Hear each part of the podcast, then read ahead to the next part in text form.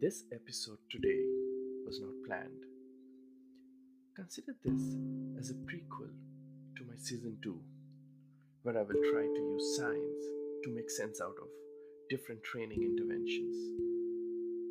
In this episode, I would want to discuss the science behind discrimination, recent events like George Floyd, lingering events like caste system, and religious riots in India provoked me come out with this episode.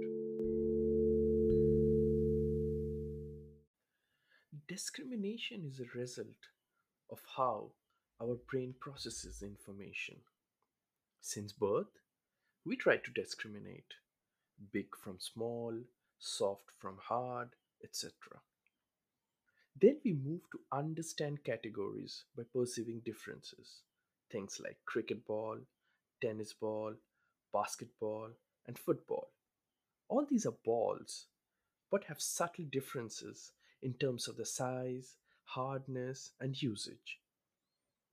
As we grow, we improve on our category learning. We have our typical categories, few strange ones, and then exceptions. Categories help our memory organize better. This also helps us recognize faces, have you ever took a while to recognize somebody whom you don't meet often due to a change in hairstyle or due to change in the style of the spectacles? Do you successfully categorize ethnicity basis facial features or skin color? Okay, hold on to the thought here. We will touch on this aspect later in this podcast. Now, as we grow up and start performing complex motor activities, we experience complex events, events like going out for dinner. How do we know what we need to do when we do such such a need arises? In our daily life, we do it effortlessly, but how do we learn it? These events in your life are organized with the help of schemata. Schemata is a pattern of thought or behavior that organizes categories of information and relationships among them how it is organized or the relationships that we derive is a function of the ecosystem around us. Language, too, plays a very important part in all this. Language is the tool we use to interact in society. Lev Vygotsky's theories stress the fundamental role of social interaction in the development of cognition.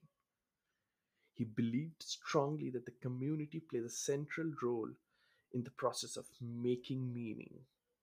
For Vygotsky, the environment in which children grow up will influence how they think and what they think about. Adults transmit the culture's tool of intellectual adaptation that children internalize. Now, when we combine the power of perceptual learning and social interaction, we have a potent weapon that can help us make moral decisions like right from wrong, good from bad. Should I choke George Floyd to death because of his skin color? Should I be afraid if I see a person in a skull cap? Should I make fun of a dwarf? Should I use slur jargon around me like nigger, chamar, bangi? All these questions will have a different meaning for different societies because of the difference in social interactions. But the perceptual learning in all of them stays almost the same. Society as a whole needs to stitch a web of positive influences around kids using language as a tool, storytelling as a medium, actions as a reinforcement.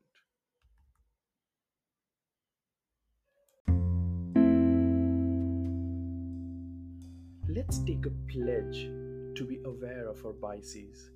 Let's take a pledge to work on them and let the upcoming and present generation thrive in positivity.